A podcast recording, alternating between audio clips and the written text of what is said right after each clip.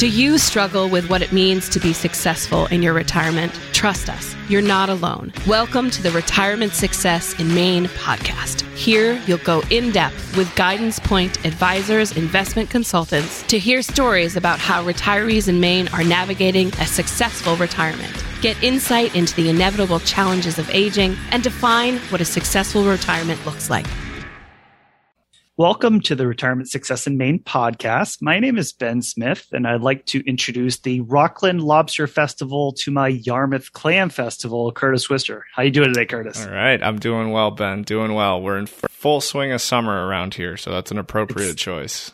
Exactly right, and and I think seafood is on a lot of people's mind when they come to Maine, and I think that's, that's right. the that's the tourism thing to do is you got to sample some of the uh, the seafood here, which is excellent. You know, right. to, to, those that are are not Mainers and haven't been here, it is it is excellent and worth indulging every moment you can while you're here. but um, you know we we've been covering lots of things in our show right? We, we have had lots of uh, of kind of theming going on lately. Uh, you know uh, obviously we we had something um, with medicare was a, mm. was kind of a big topic that we just went through. We we just had a gentleman come on dwayne scott cerny about uh, what happens when our loved one passes away and having to handle their things inflation, of course, is something that's coming up a lot. Yeah. Uh, but one we are, we're really excited about today, and it, and it's going to be a heavier topic, yeah, is right. around the topic of uh, basically uh, substance abuse disorders and substance use disorders, and and that's something where you know, and people go, well, geez, how does this have to do with my retirement? And I think a lot of people are very affected, right? They mm. either they might know somebody them personally or a loved one, and I, I think that's something where from our clients we've had this situation where you know, we've had a client or two where a loved one has a, a substance use disorder. They've had uh, mental health challenges. Mm-hmm. Uh, we had Joanne uh, Palombo McCallie come on That's and right. talk about her own personal uh, challenges as a figure, uh, public figure. But, you know, the abuse of prescription opioids itself is a serious national crisis. And while the op- opioid epidemic has been declared a national public health emergency, in Maine itself, the situation, situation is particularly alarming our state's rate of opioid related overdose deaths is amongst the highest in the country. Yeah. In Maine, drug deaths have been trending upward since 2014 when the state first saw drug death toxo- toxicology reports containing non pharmaceutical fentanyl and fentanyl analogs. Drug deaths had peaked in 2018 and began to fall in 2019. However, the COVID 19 pandemic has created lots of instability in the drug supply, use patterns, and well beings of Mainers. Mm-hmm. So as you may know from listening to our show, you know, we, we attempt to find experts that look to provide solutions to real problems that our clients face or may face in retirement. So what do we do when our child, our grandchild, our spouse, a loved one, a friend becomes addicted to substances? How do we live with ourselves when a loved one maybe commits suicide? So when our next guest's son, Keven, begged her for permission to die, she refused. Keven has spent half his life struggling with addiction while his single mom battled courts, healthcare companies, rehab facilities, and mental health professionals in an effort to protect him. Mm-hmm. As their relationship strained and his drug use progressed, she was forced to accept and love Keven as he was in their limited time together, two years before his suicide. In her book, Keven's Choice A Mother's Journey Through Her Son's Mental Illness, Addiction, and Suicide, she tells the story of trying to navigate the dark worlds of her son's substance use and depression while also addressing her complicated guilt and regret over how she handled it. In the process, she shines a light on the hidden anguish of countless parents who are taking care of children that society tells them to abandon.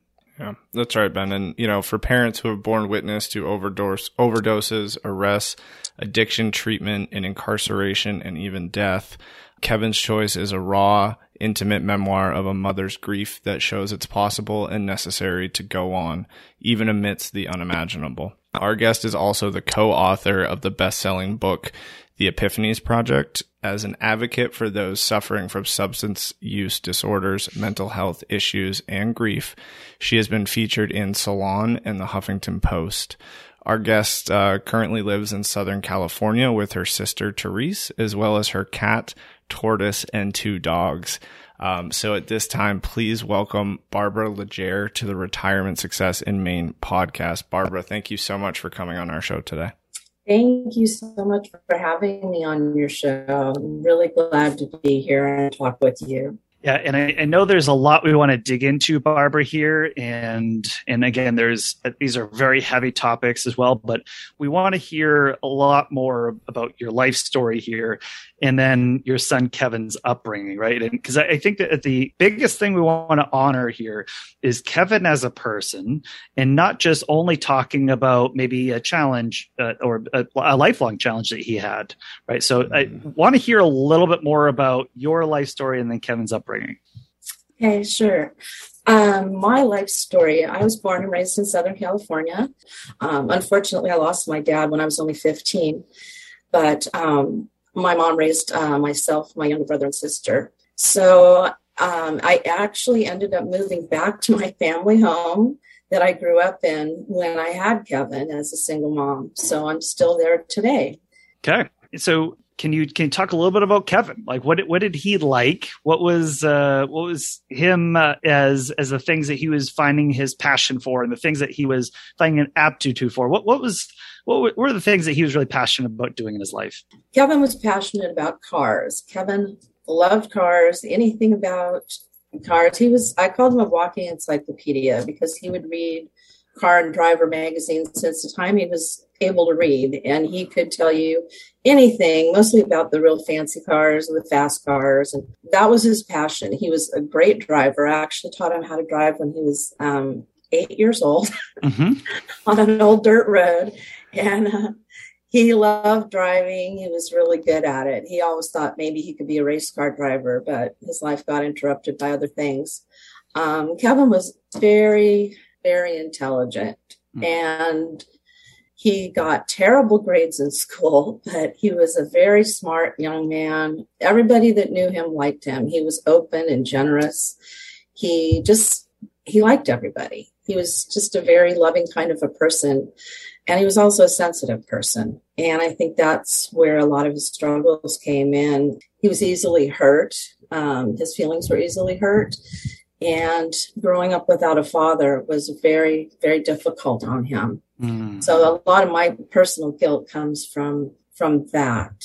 Gotcha. No, I was just going to say one thing I, I, I, really appreciated reading in the in the book that I thought was really great was uh, his uh, his actually getting in with uh, kind of the gun club and right and being able to yes. skeet shoot and I, again I, am not a skeet shooter so I didn't realize this but the whole, the hitting all 25 skeet targets he was able to do that. And then he would throw his hat in the air and everybody would exactly. shoot his yeah. hat. It was such a, it was like i'll never forget. That was one of the best moments for me. He loved we also love shooting target shooting and mm-hmm. and speed but if you do accomplish shooting all 25 it's kind of a big deal. And so you throw your hat in the air and everybody boom and you end up with a hat full of holes. But it's like an honor and he was very good at that as well. And our archery was also one of his passions. He was amazing shot.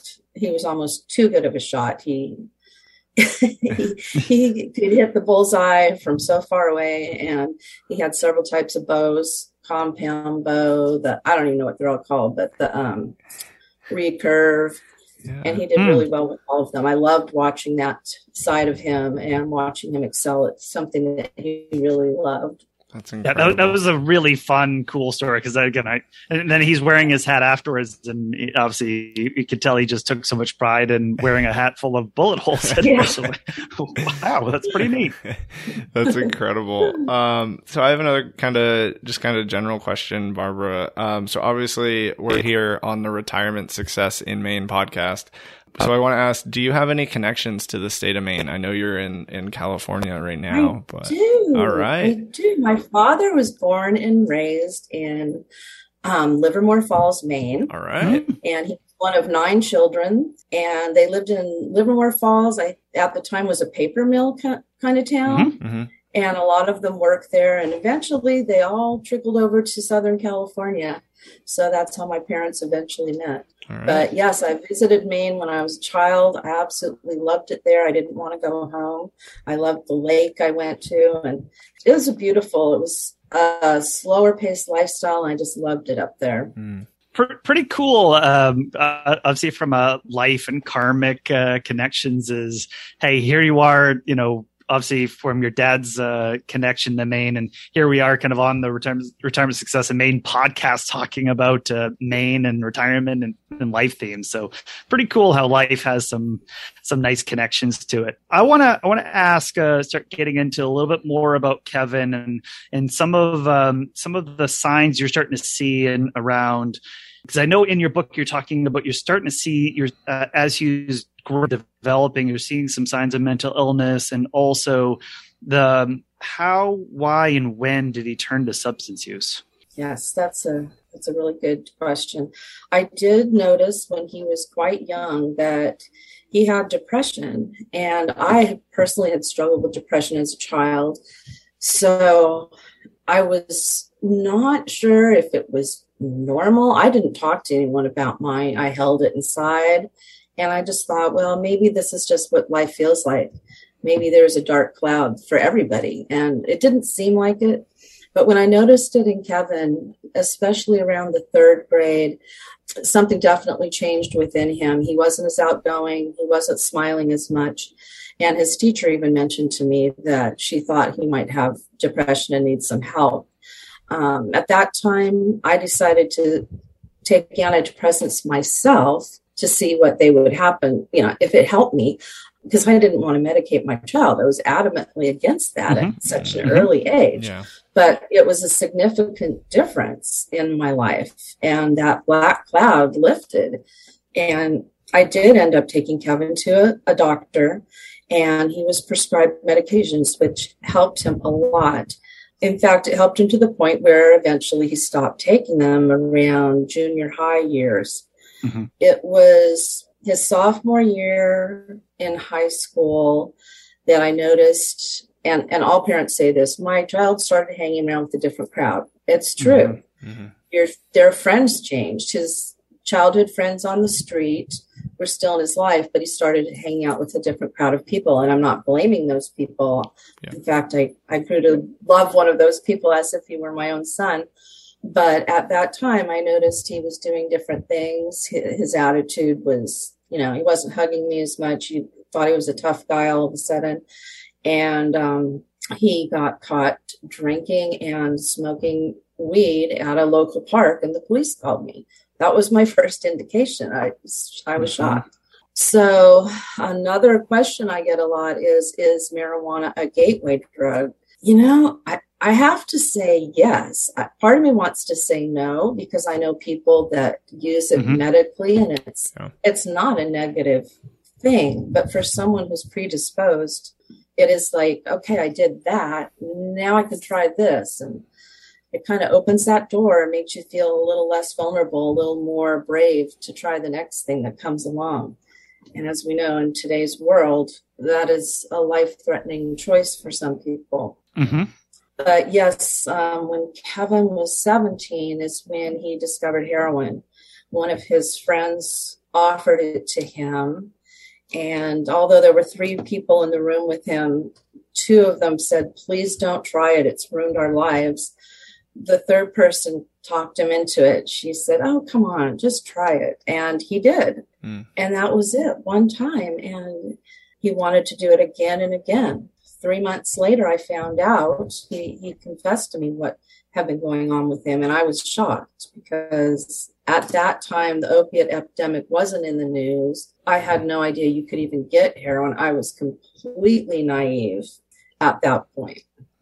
And, and Barbara, I think one of the points you make in your book is because I, I, think when you when you maybe don't have uh, or you don't know somebody that has been afflicted and you don't have you don't know somebody that, is is kind of going through this um, this substance use disorder. And I, I, think it's easy to just go well that's a that's that's a different group. It's not my circle. And and you made the point of it, not my kid right that's not my yeah. not my kid my kid wouldn't do that yeah. because i've talked to my kid about and and it's almost like well the judgment is well obviously these parents just didn't talk to their kids about it because they just would have said no right he, he would have been in that room and would have just said no my mom told me not to do it right it's it's just exactly. not that simple and and you were also saying from a, from the socioeconomic perspective the the people that you've known over the years that uh, that have fallen into substances have been maybe middle to upper middle class as well. So it's not just a hey here's here's this this kind of chain of people that continue to fall in the same mistakes so, uh, generationally. That there's there's kind of other things at, at play there too. I wanted to make that point because I, I, know that was a yes. really oh, that's really really big one in your book. It's that huge. Um, it's a huge it, because yes, you're like, hey, this is my child, but this could be, you know, this could be my kid right now, yeah. right? This yeah. could this could absolutely be mine. Yeah. We have a saying among other uh, parents in my support group. The three most dangerous words you can say are not my kid. We all talk to our children about drugs. I think it's something that most parents do now. It's just part of raising a child in this environment. But um, it doesn't change anything. Yeah. Unfortunately, it doesn't. I wish it did. I, I wish it uh, would would. I'm sure for some children it does make a difference that their parents said that, but for most it doesn't. It's that curiosity that it's not going to happen to me. And and yes, in the area I live in, it's a predominantly upper middle class area. And I can say I honestly know at least 300 parents personally that I know them, their name, and their children's name that have lost someone over the last 12 years. So, as Ben kind of mentioned earlier, uh, on a previous episode of our show, we had Joanne McCallie, who is a former women's basketball coach uh, for Duke University. She came on our show and talked about her bipolar disorder diagnosis and just how managing brain health has become a, a lifelong journey for her. So obviously we've read and you've shared with us that your son Keven had his own mental health challenges. Um, can you just kind of teach us and, and our listeners a little bit of why those with mental health challenges in fact turn to substances? And then maybe you can personalize it a little bit with Keven. I know you just shared a lot of that kind of story, but how and why do you think Keven himself turned to substances? That's an excellent question. And it's so important because a lot of times, if you aren't properly diagnosed and you're not on the right medications, and then you discover this, in his case, heroin, mm. uh, the substance that makes you feel perfect. Yeah. It makes you feel like there is nothing wrong with me. The anxiety goes out the window. Depression doesn't exist. You feel great. You're happy. You're euphoric. You use that as your drug. Yeah. And unfortunately, it doesn't last. That feeling doesn't last. So you're constantly needing more, more of the substance, more often, which leads to where do I find the money to get more, which yeah. leads to breaking the law, which leads to being arrested. And it's a vicious, vicious cycle. And for Keven, he was diagnosed with several different things. Bipolar was one of them. Um, schizoaffective disorder was one because he was having psychosis. Mm. And the problem is when you're simultaneously using drugs like heroin, and he also used meth quite often, it we never knew for sure if it was an accurate diagnosis. He yeah. did try taking medicine, uh, psych medications, but um, he wouldn't stop using the heroin long enough for it to work. He did have some sobriety, and during that time, he was doing really, really well, um, but it didn't last something happened and he started using again. Yeah. So yeah, gotcha. mental health is is something we have to stay on top of. I mean, yeah. it's a real issue and as your guest mentioned, I mean, it's a lifelong struggle. You have to be on your medications and be diligent. It's not well, easy. And, and Barbara, to your point is here's somebody Joanne McCallie, who has, you know, he she's one of the top women's basketball coaches in the country with all of the resources at her fingertips, with all of the family that even knew, you know, her immediate family knew a lot of this, and she's still talking about the stigma and not wanting to let people know and, and hiding in shame of that stigma. And we're trying to figure out medications, and her doctor's working with her, and she's scared about hey, well, I think I can, I'm good now. I can just go off of it. And then that caused more manic uh, episodes. And uh, so, yeah, so here, even, even the people I think that have all of the resources in the world are still unable to kind of perfectly balance that 100% of the time. So I, I think that was, I just want to make sure there's a through line from, from a lot of this. And I, I think one of the, one of the things I also wanted to ask you about, Barbara, was, you know, again, where we here, especially in Maine, we're a rural uh, city or town as a way, like one big rural town, and and you kind of have this. All right, well, hey, when when there's things going on, we've heard from our previous generations that tough love's the answer, you know, or maybe it's the answer to situations like this.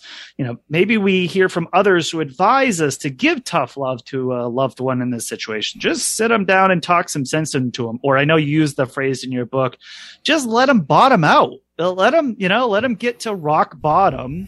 And in all sudden that that will improve the situation. They'll want to get out of it. And isn't that the solution in these cases? So want to do a little bit of fact or myth here of what uh, our question is does tough love actually work in your opinion? And if not does it do more harm than good that is one of my uh, hot buttons um, mm-hmm tough love does help some people. I have talked to some people who told me that when they had nothing, nothing, that is when they were able to pull themselves up and get by. But that was the minority. I've talked to so many people, and in my own personal experience, when I um, was listening to the opinions of others about you need to kick your son out of the house, don't help him, don't give him money, don't talk to him don't even give him food. I tried it. I tried it and I was miserable, but he was, he was okay. He found a way to, you know, find the other addicts on the street and, and he got by and everything was fine for him. But what it did do to him is it put a wedge between us where he felt like no one cared anymore, that he was mm-hmm. unsupported, unloved, and that his own mother wasn't there for him. So that, that didn't last very long for me. I personally do not believe that tough love is the answer. I think when you are in addiction and when your life has been controlled by this, it's like a nightmare. You need all the love and support that you can get. You need to be told you are valuable. I love you you can do this. Let's do this together. You're not alone. I'm here. You know, one of my sayings with Keven was, we're a team. We all said, okay, we're a team. We're going to get this together.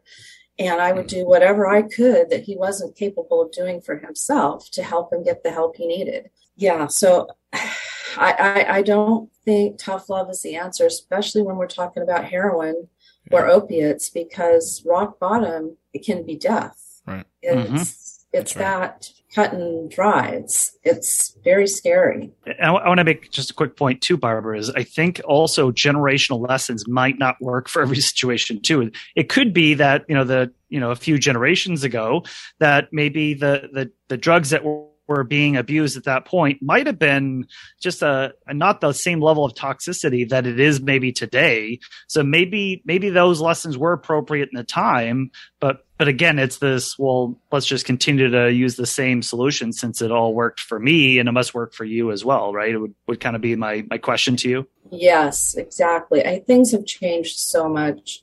I mean with fentanyl on the streets as you guys mentioned i just it breaks my heart that Maine is having such a serious problem. Um, you guys are tiny compared to the rest of us. Yeah. Mm, That you're having a huge, huge problem, and that's just heartbreaking. But fentanyl is deadly. It is deadly. You can use one time, and your life is over, yeah. and you cannot even know you're using.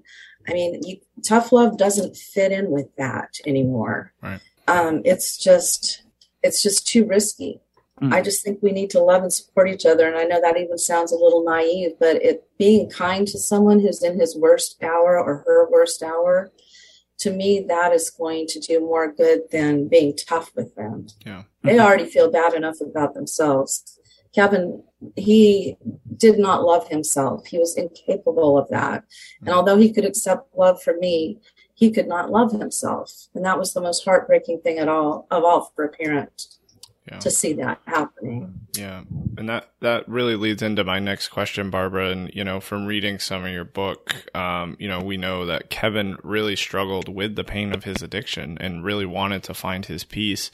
So I just want to ask you, what was giving Keven, you know, that hope and purpose when he was between, you know, I know you mentioned there was periods of sobriety there. So what was really giving him that, that hope and purpose in those times? Um, I think what gave him hope and purpose was just the the thought that yeah, I, I can do this. I do have a future. Just seeing, looking into the future and seeing what he wanted to do with his life. He also loved jewelry and he wanted to be a gemologist mm, and mm. study diamonds and go to that fancy school. I can't think of what it's called right now, but you know, he did have dreams and aspirations and mm. you know, he wanted to fall in love. He wanted to have children. And those things kept him going for a time. But even those dreams and those hopes, they just weren't strong enough to yeah. to help him overcome. Mm-hmm.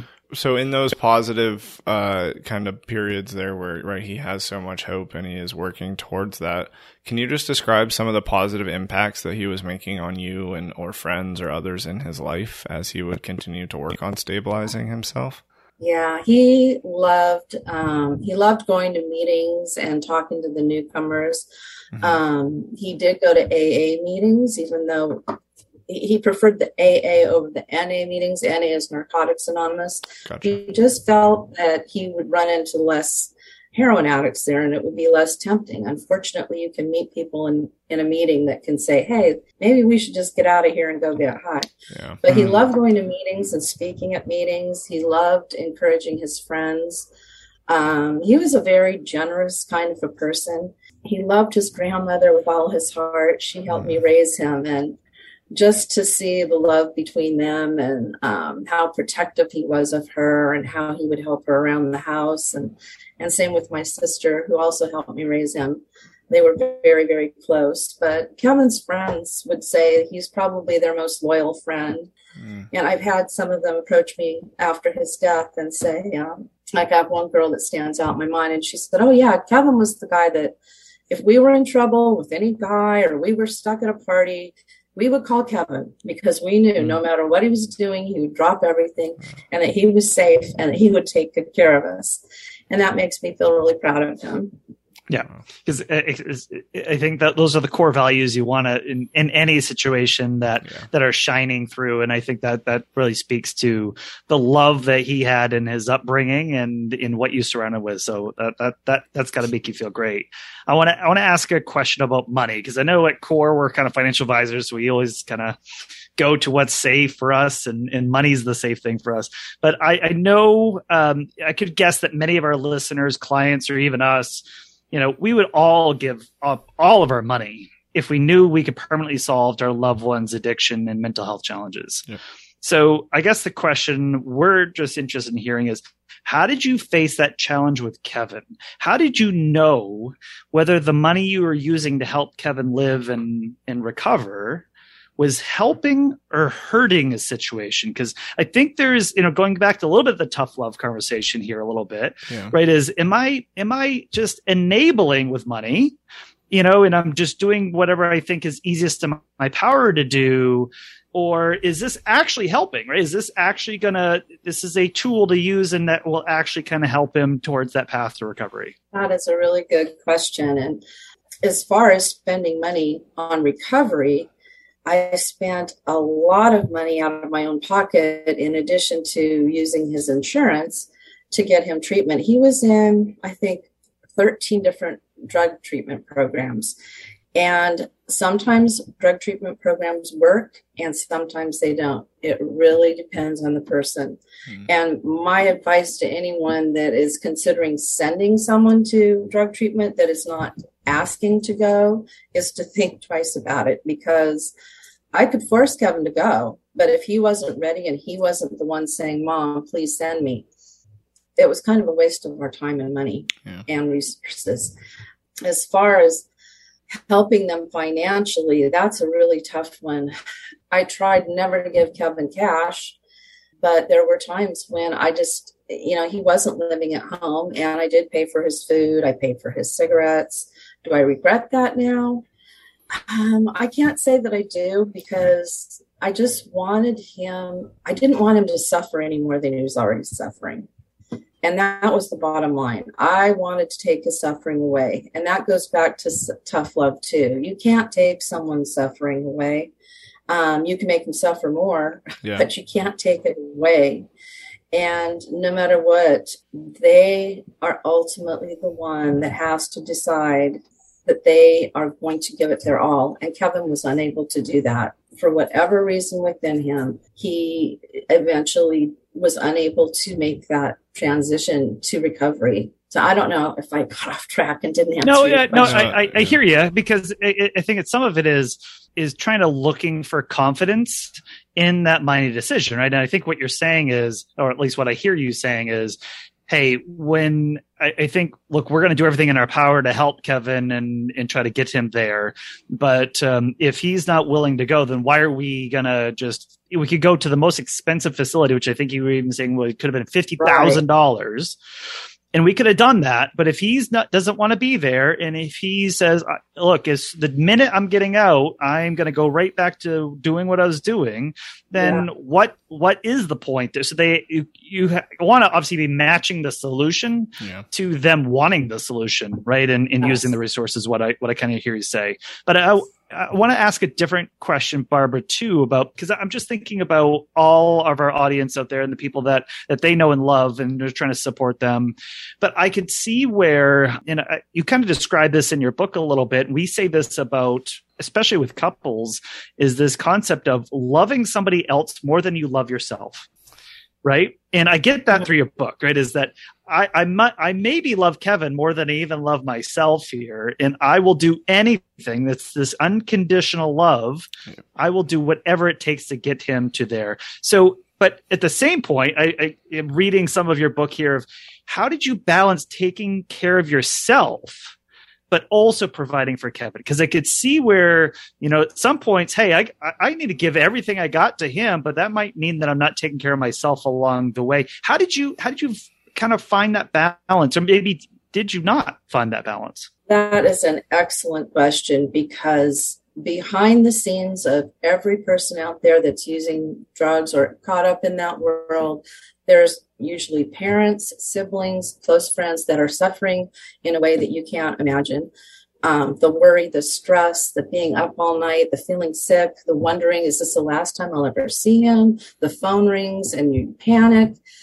I did not do a good job of self care in the beginning. I did not. I I threw myself completely into my son's recovery and trying to help him, and that did not do him or myself any good. I got to a point as time went on, mainly by educating myself and just being around other people and talking to other parents, and just having the revelation that, okay, something's got to give or I'm going to have a breakdown. I came to that point where I had to sit down with myself and accept the fact that my son was a was using drugs in a way that may cause him to not survive that I may lose my son. I had to accept that Keven is Keven where he is right now. Um, he's doing things that I don't agree with. He's living a lifestyle that's dangerous. He's depressed. He's anxious. I had to accept all that about him and love him right where he was, while at the same time finding things to take care of myself. And at, at that point, I started doing yoga, which was a huge help to me um, just really taking care of myself and just doing your basic, you know, mm-hmm. eating mm-hmm. right, exercise, you know, your basics. I wasn't doing those before. Yeah. I I was a mess. I was just a mess. So I I highly recommend skipping that part mm-hmm. of being a wreck and um, and taking care of yourself throughout. If you have someone in your life that is causing that kind of turmoil and stress, um, you have to take care of yourself to be able to take care of anyone else. And I think we all know that, but it's easier said than done. So I want to I want to kind of keep going here, Barbara. And so unfortunately, Keven did take his own life in 2020. So we just want to ask, you know, how have you grieved Keven and found a way to cope with this grief, um, you know, over the past couple of years? Thank you, thank you for that question. Um, well, when it happened immediately, I've I've since learned about a trauma response, and I think when it initially happened that day that it happened, I went into uh, screaming, shaking, yelling. I did all these things that just naturally happened to me, and mm-hmm. I think looking back now, I'm glad that my body took over and that I wasn't able to stop and decide how to react. It just happens for you. And that initial first few months, uh, you just don't think you're ever going to get over it. Mm-hmm. Your life changes in an instant. The most important person in my world was gone. It, it, it's hard to describe the the depth of the pain. I mean, I literally hurt. My heart literally ached. But we we go on. We have we have to go on. Mm. And as time went on, again, acceptance came in. Um, I realized that he is still in my life. He's still my son. I may not be able to tangibly hug him anymore, but I still talk to him. I still think about him constantly. I keep his memory alive. And I think for the most important thing for me, and I think for a lot of others that I know, is to find others in your situation. Yeah. Find other parents who have lost a child to overdose or suicide. And they're the ones that are going to be able to understand what you're going through, be able to listen, and then you find yourself loving their child too. I mean, I know there's so many people that have never met Keven that love him. Yeah. And mm-hmm. I feel the exact same way about their children. Mm-hmm. We share their birthdays, we share their anniversary dates, we talk about them. Your friends may feel uncomfortable when you lose someone, when you lose a child. They a lot of people were uncomfortable around grief. Mm. And at first I was hurt by that. And then I just had to accept that that's a societal thing. We could go off on another tangent, but um, it's just how our society is right now. So that's why I highly recommend finding a support group of other grieving parents because that's the number one way that I have been able to move forward. And it, I've turned my grief into passion. I, I will always miss Keven. Yeah. I will grieve him every moment of my life, but I've turned it into a passion for hopefully helping others. And that's why I wrote the book. Yeah. It's mm-hmm. not just about Keven, it's about so many people, and it's about parents, and it's about the prison system and the problems and so that's really helped in my grief was just writing the book and feeling like a sigh of relief almost like okay i did something to help get it all out and hopefully if i can help one other person i will be i will be thrilled yeah. Mm. Well, and I'll say it's just incredible that you're doing that and you're using, you know, this tragic um, event in your life to hopefully help others. I just applaud every minute of that because it's incredible. Thank you. So much for saying that. And and Barbara, I'll I'll add too is I think and of course what what your your expression of love for Keven and and uh, it, again being the team with him and and kind of supporting him through throughout and and even continue to you kind of even kind of mentioning reviving him at certain points when you know and using maybe narcan and and things of of that nature to keep him going. And because again who knows about what tomorrow brings is maybe tomorrow is there is there's a wait there's maybe a medicinal cure. There's other ways that maybe he could find that day to live on and and finding hope every day. And you providing him every day of hope uh, for throughout the uh, the duration of his life is such a, I think, an inspiration for people that are going through it now and feel the depths of it and kind of going, Hey, it's not a, it, I know Keven's no longer with you, but it, but all the effort wasn't in failure. It was actually in success. So I, that's just what I've taken from your book was, was that kind of that insight there of, Hey, this is what a lot of people can get from it. And I want to ask a question about stigma. You talk about this a bunch in your book about stigma against addiction and mental illness providing barriers to Keven. And then obviously, and you in turn supporting Keven to get help. So you're even mentioning of ER docs that would look at him and they would say, hey, I, I see his situation, I see the pain, and I see um, that you know what what he has in him right now, and he's not worth it. I'm gonna triage. I'm gonna go to somebody that they viewed more valuable in a certain way. So this um, this stigma, this uh, this discrimination against Keven just because of where he was. And I, so I guess my question is, how do you think that was providing barriers to Keven for those that are listeners? They haven't read your book yet. How did how did those pro, pro, uh, provide barriers to getting Keven help? And if Keven was still alive today, so I know we're just talking. I know you've gone through a, a longer journey than just a, a, year or two of this. Mm. So you've done, you know, more than a decade of this, or you know, decade and a half of this. So how has that stigma changed? For maybe even from maybe earlier when Keven was seeking help at age seventeen, all the way through when he passes in 2020 and then maybe even today. How how is that evolving? And then is there is there changes being made in the consciousness of the public here about uh, helping those with substance use disorders? That's such an important question. Um, for keven how it affected him um, for example the the example used of the ER doctor, you know, when someone tells you to your face that your life is not valuable and you're already feeling that your life is not valuable, um, and this is someone in authority, it just compounds it. Um, it made it very difficult. It was like reinforcing him his his negative beliefs in himself that he was worthless, that he wasn't valuable, that um, he didn't deserve to be here it is hard to even believe some of the things that have been said to people that I know, um, the way that their children or loved ones have been treated. And it kind of blows my mind that it's still happening today. I do see a trend that it is getting better because we're talking about it more. I think more people are willing to accept yeah. that this is not a choice. You may make that initial choice to use a drug, but you did not choose to ruin your life. You did not choose for it to overtake everything. Um, and with mental health, there should be no shame. I mean, I think of the recent losses we've had of celebrities. We have lost some celebrities that on the outside appear to be so happy, and on the inside, they're depressed.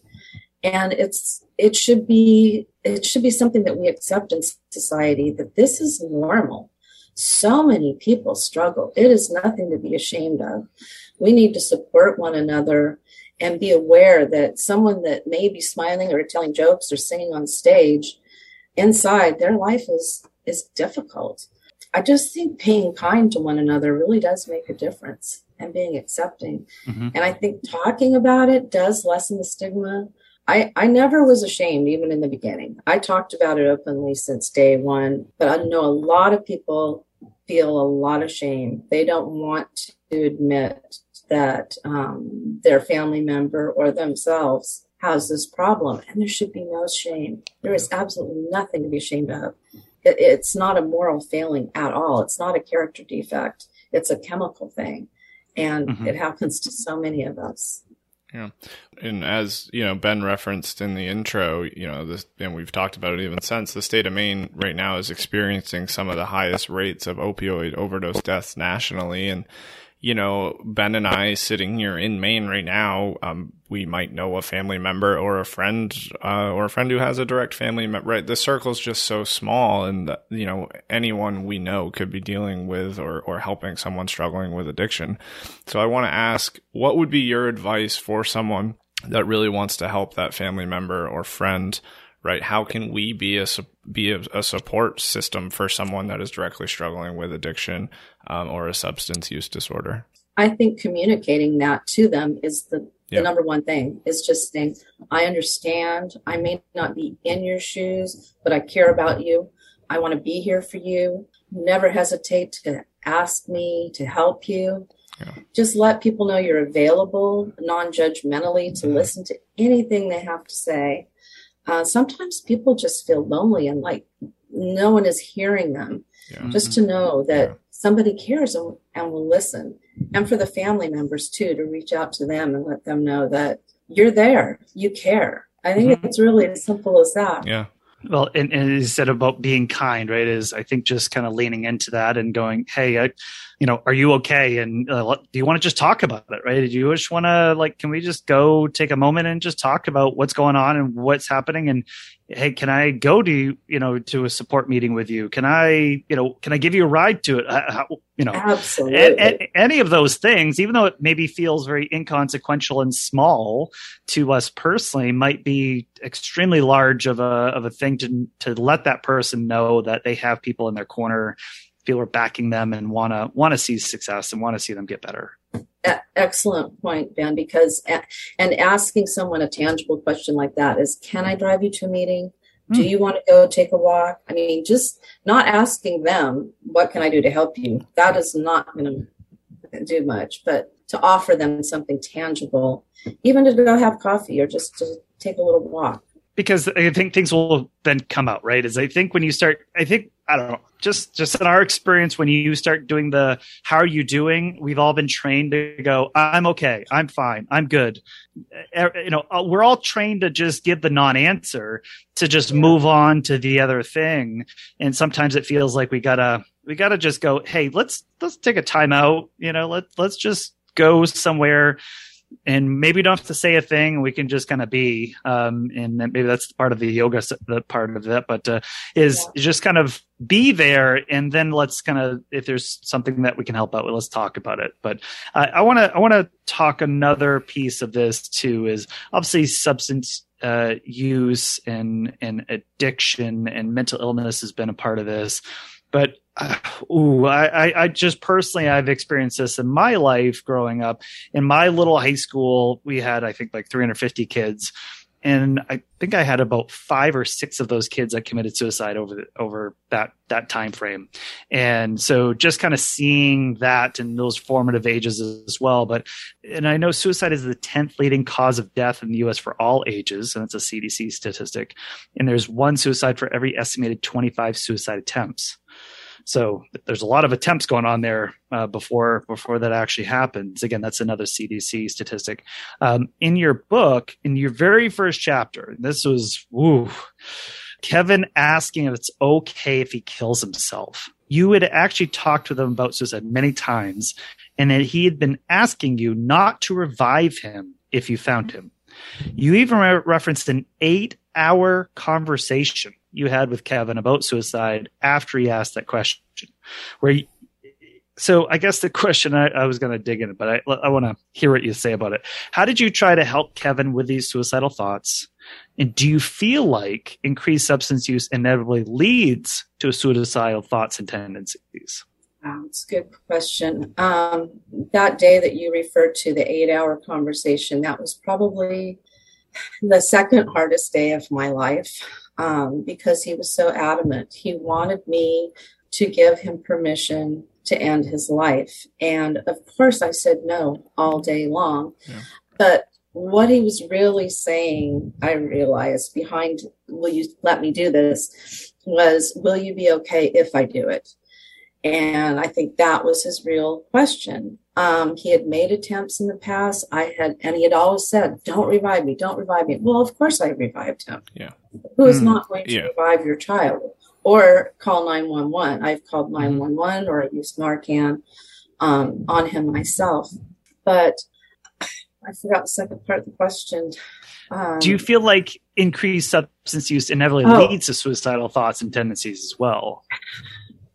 For Keven, it did. Yeah for Keven, it did because the more he used, the further down that dark hole he went and the more hopeless he felt. And he just felt like he could not get out of it. And I think sometimes he feared, you know, I'm, this is such a low place that I've taken my mom. My mom is suffering and he hated to see me suffer. He hated it. He sincerely believed I would be better off without him. And he told mm-hmm. me that on several occasions. That he, he sincerely believed that. And he wanted me to say, I'll be okay. Mm-hmm. Of course, I'm not okay. Of course, I'm not. Of course, I would take him back in a minute with every single problem he's ever had, and I would do it all over a hundred times to have him there. But um, yes, I think that I think that substance abuse does create a darker environment for someone and gives them that much more um, hopelessness in fighting their illness. Yeah. So I have a, a another question that I, I know I'm I am we've kind of led up to this I think throughout this entire conversation, but I want to ask you what is Keven's lasting legacy on you in this world? Keven's lasting legacy. He leaves behind um, a lot of love.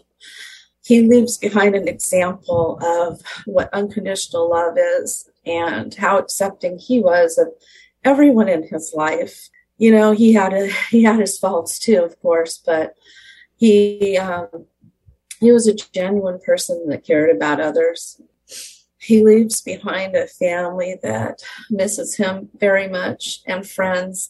Um, he's left his friends behind for me, which I is one of the best things mm-hmm. in my life is his yeah. friends that will keep in touch with me.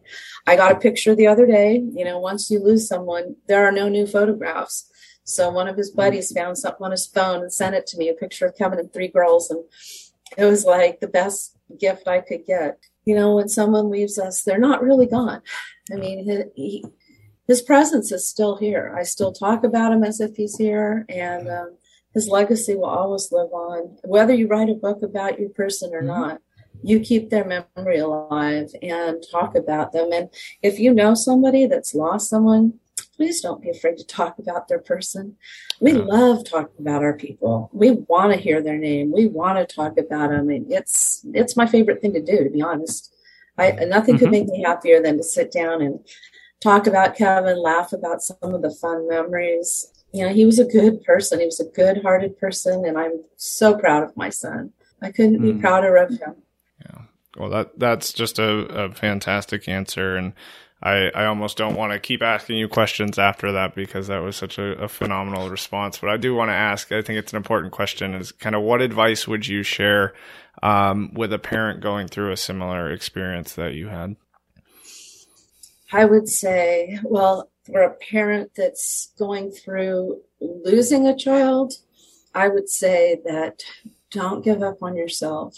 Mm-hmm. It hurts so much in the beginning. And, it really does get a little bit easier as time goes on. It doesn't get easy, but it mm. does get easier to get up in the morning and to move forward and to to keep, try your best to be I, I don't have a spouse or a significant other but i've seen a lot of relationships be harmed through losing a child um, everyone grieves differently i would say allow yourself to grieve however you need to whatever you're feeling is right. It's mm-hmm. right for you. There are no right or wrong ways to grieve. Um, and then allow that to the others in your life that are grieving. I think there has to be a lot of openness and compassion towards each other. There has to be that hope that um, you will laugh again. I mm-hmm. laugh. I have joy in my life again. It even hasn't been that long. I, I still have very dark moments, but yeah you will find a reason for getting out of bed in the morning. You will find that reason. And especially if you have other children, I think that would really help also just to allow them to um, see you going on with your life. And our children that have passed, they, they don't want us to be unhappy. That's right. You know, they want us to continue on and try to do our best. And that's all we can do is try. Yeah. Yeah, um, and I'll, yeah. I'll, I'll make a quick po- point, Barbara. Too is uh, we we actually did an episode just recently. It was our uh, episode sixty one. Alison Penna, so she had lost her husband, and it, so you're kind of saying a lot of things that she was saying is.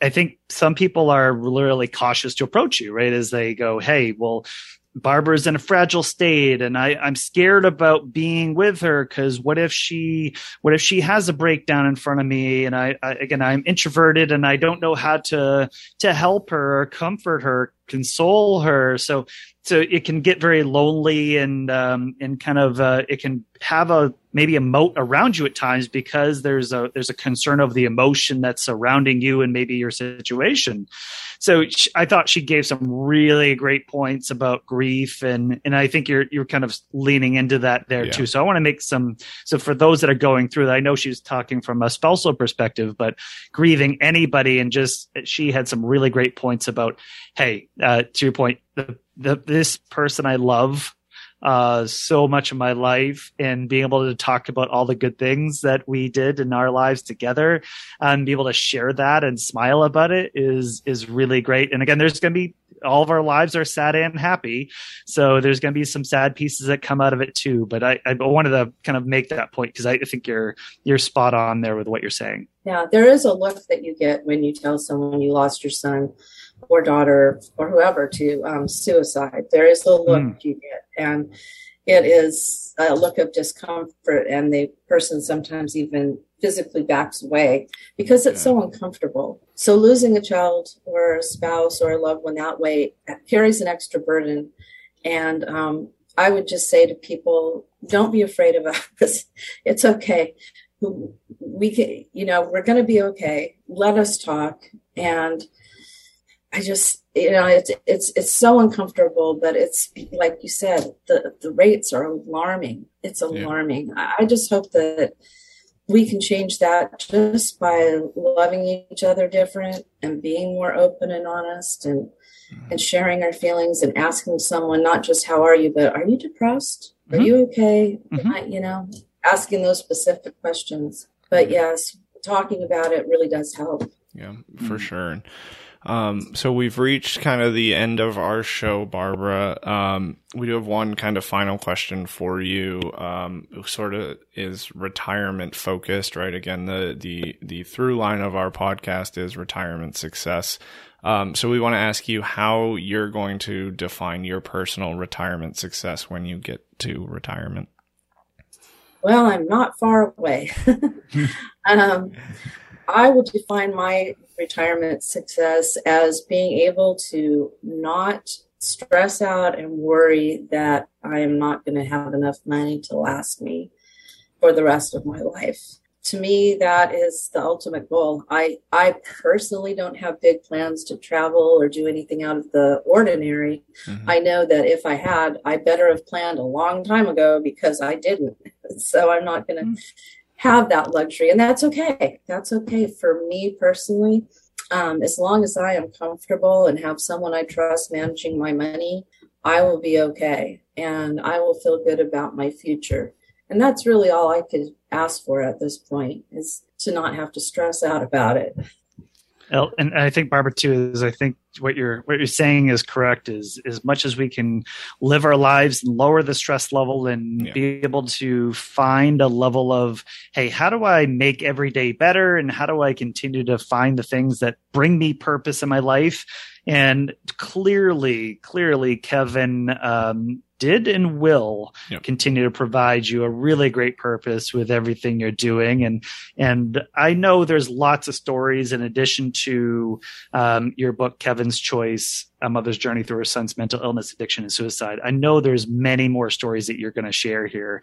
Looking forward. So I I really can't wait to to hear them over time. Um, thank you so much for coming on our show. it was so so lovely to to to meet you, to hear Keven, uh, and to hear about him and, and all the, the really great things that he did in his life. So sharing all this, because I know our listeners are going to really take away some really great things from it. So thank you so much. Thank you. Thank you, Ben and Curtis, so much for having me. It really meant a lot to me to be here. Thanks. All right. Take care so Barbara Le, Barbara Legere, right? Mm. So able to talk about her son Keven, yeah. mental illness, addiction, and suicide. Man, a lot of those, lot you know, a lot of those themes have touched our lives in lots of different ways, and I think sure. just kind of rolling it up uh, for her with her son, gee, that's a that's a tough one. So I, yeah. I thought she did. Again, uh, this is pretty recent for her, right? Is um, yeah, Keven passing? Yeah. So yeah. this is you know, she's not that far away here from from that happening. So I thought, man, she's very very well composed, very educated on on all these topics. Yeah. I thought she did a fantastic job. Again, reading, uh, I know Curtis, you and I both have read through her book, which I'll put on screen here for those watching yep. um, on YouTube. Uh, Keven's Choice: A Mother's Journey Through Her Son's Mental Illness, Addiction, and Suicide. So we'll give you the link on Amazon, yeah, absolutely, as part of this. So if if anyone wants to read through, man, there's a it when we say it's got some raw accounting of it, man, there's some. Yeah. She she does not hold back on telling you some of the the things and situations that she's finding herself or found herself with there. And I know we didn't cover everything. We could have spent three hours doing that, but yeah. Yeah. Um, I think that's well worth a read to um, kind of get a better understanding of of Keven and her her journey together. That's right. But I know we always like to highlight things that we took away personally from from today's show. So Curtis, what did you what did you take away from today? Yeah, um, I mean, just first off, uh, again, I know I said it to Barbara, but I just applaud her for what she's doing after everything she's been through and everything she went through with Keven to now use it as a, a moment of inspiration and hopefully a, a, continued story of inspiration to others. I know she talked about that a lot. Um, so that's my, my key, my first one. Um, but no, I want to kind of hone in on something we discussed a couple times, and that was, that's this Maine lens. Um, again, we are here in Maine and just the, the idea of or or the the process of being that support for somebody going through an addiction uh, or suffering from addiction um, you know here in Maine it's affecting probably a lot more people than you even know um, fortunately you know speaking for myself nothing like I'm not in this situation but I know family members that have friends that you know it's everywhere around us um, mm-hmm. and just what Barbara shared about how you can really impact um, in a positive way that individual who may be going through something similar to Keven. And, you know, she said it's as simple as go for a walk, you know, communicate. It's that, that tangible help that you can offer. It's, it's not the, Hey, how are you? Text messages, you know, those are great. Um, but, you know, really doing something, take them out to dinner, go see a movie, go do something with them to just show them you care and show them that you're there. Um, I, I just, I can't reemphasize that enough. Mm. And yeah, those are I think really good, right? Because I think uh, you know I think it's easy to just go, well, that's their problem, and yeah. what can I really do? And and I think what she said is right. Is you know that really any little thing really does add up, and just just showing um, that you care. And I think it's easy to say you care. Um, it's harder to do. To do it, yeah. So the, yeah, I think the more you do, the the better it is. So, uh, but I, would also add to, and I know I, I said this, and uh, Barbara brought up in the book is how many parents out there um, say, "Not my kid, not my daughter, not my son," you know, and and well, I'll tell them not to use drugs, and then they won't. Right. Uh, well, I think we all know kids a little bit better than that. Of that, they're probably not going to do everything their parents say to do or not to do. Right. But um, you know, I, th- I, think that's something where look, I got a I got a third about to be third grader myself, and and and I think those are things to kind of keep in tune to. Is everything she was kind of saying um, were, were kind of some warning signs about as she's saying for Keven, there's some mental illness that led to substance use, and I think those are things to kind of keep an eye on. Mm-hmm. Again, it, you could have people that have zero uh, signs of mental illness at all that lead to substance uh, use, that yeah. which is perfectly um, normal. Yeah. But uh, but yeah, I think le- le- like just being in tune with your with your kiddo, and I think that's something to take away for myself too. Is you know doesn't matter the education, doesn't matter how many times you say it you just gotta gotta kind of keep in tune with what's happening and where things are and and I, I, I think the ultimate message she shared today was you know showing showing your the when any loved one is going through something traumatic and as bad as that is is not i think turning your back on them is maybe right. maybe not the answer even though it might be the advice that you hear over and over and over so yeah. again kind of finding that answer for yourself but I know we're at episode 67 today, and uh, Barbara brought up a lot of really thing, uh, great things and and kind of um, things we want to share. So if you go to blog.guidancepointllc.com backslash six seven, yep. you can uh, find the show notes and transcript um, and more of the resources that we have about today's episode. Thank you for listening to today's show. I know this isn't uh, the most enjoyable thing to kind of like, hey, that's retirement and planning the fun stuff.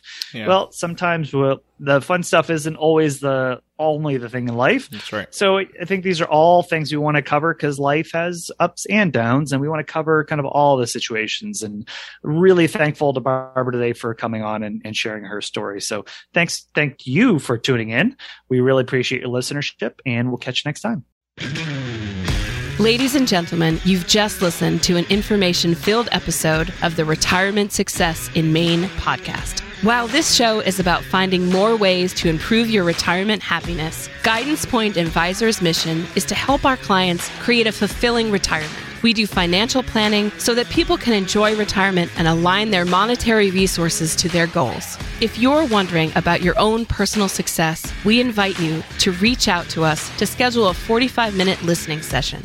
Our advisors will have a conversation with you about your goals, your frustrations, and your problems. Make sure you check out Guidance Point Advisors on our blog, Facebook, and LinkedIn. And you can always check out more episodes of this podcast on iTunes and Spotify. And of course, keep on finding your retirement success.